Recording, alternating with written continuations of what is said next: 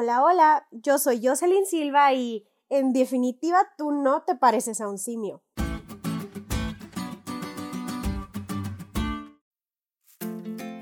Hace unos años atrás asistí a un seminario para mujeres impartido por una psicóloga adventista muy reconocida en nuestra iglesia. Durante uno de sus temas, ella nos puso un ejercicio sobre la memoria en donde nos hacía preguntas generalizadas sobre nuestra infancia, haciéndonos recordar, por ejemplo, el color de la casa de nuestra abuelita, el color de la taza en donde solíamos tomar el chocolate caliente que ella nos preparaba, o nuestro juguete favorito de niños. Fue impresionante cómo cada detalle iba iluminando recuerdos en la mente de cada persona que se encontraba en la sala. Y fue aún más impresionante llegar a la conclusión de que Dios no nos creó para olvidar.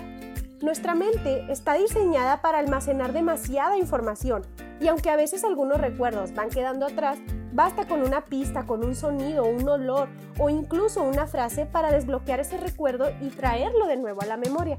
Cuando Dios dio los diez mandamientos en el monte Sinaí para el pueblo de Israel, es interesante notar que específicamente en el cuarto mandamiento, Él inicia con las palabras acuérdate del día de reposo para santificarlo. Ningún otro mandamiento inicia de esta forma.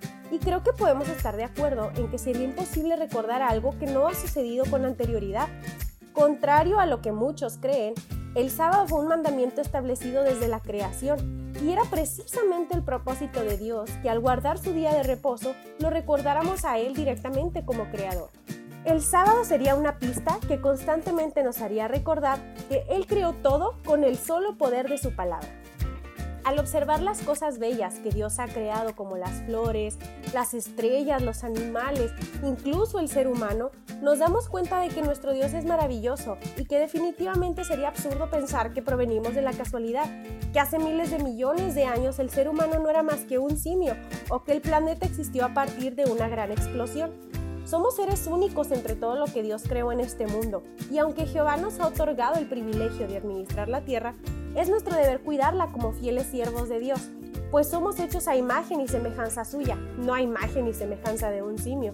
Así que te invito a que a través de tu reposo sabático reflexiones acerca de tu necesidad de ser un buen mayordomo del medio ambiente.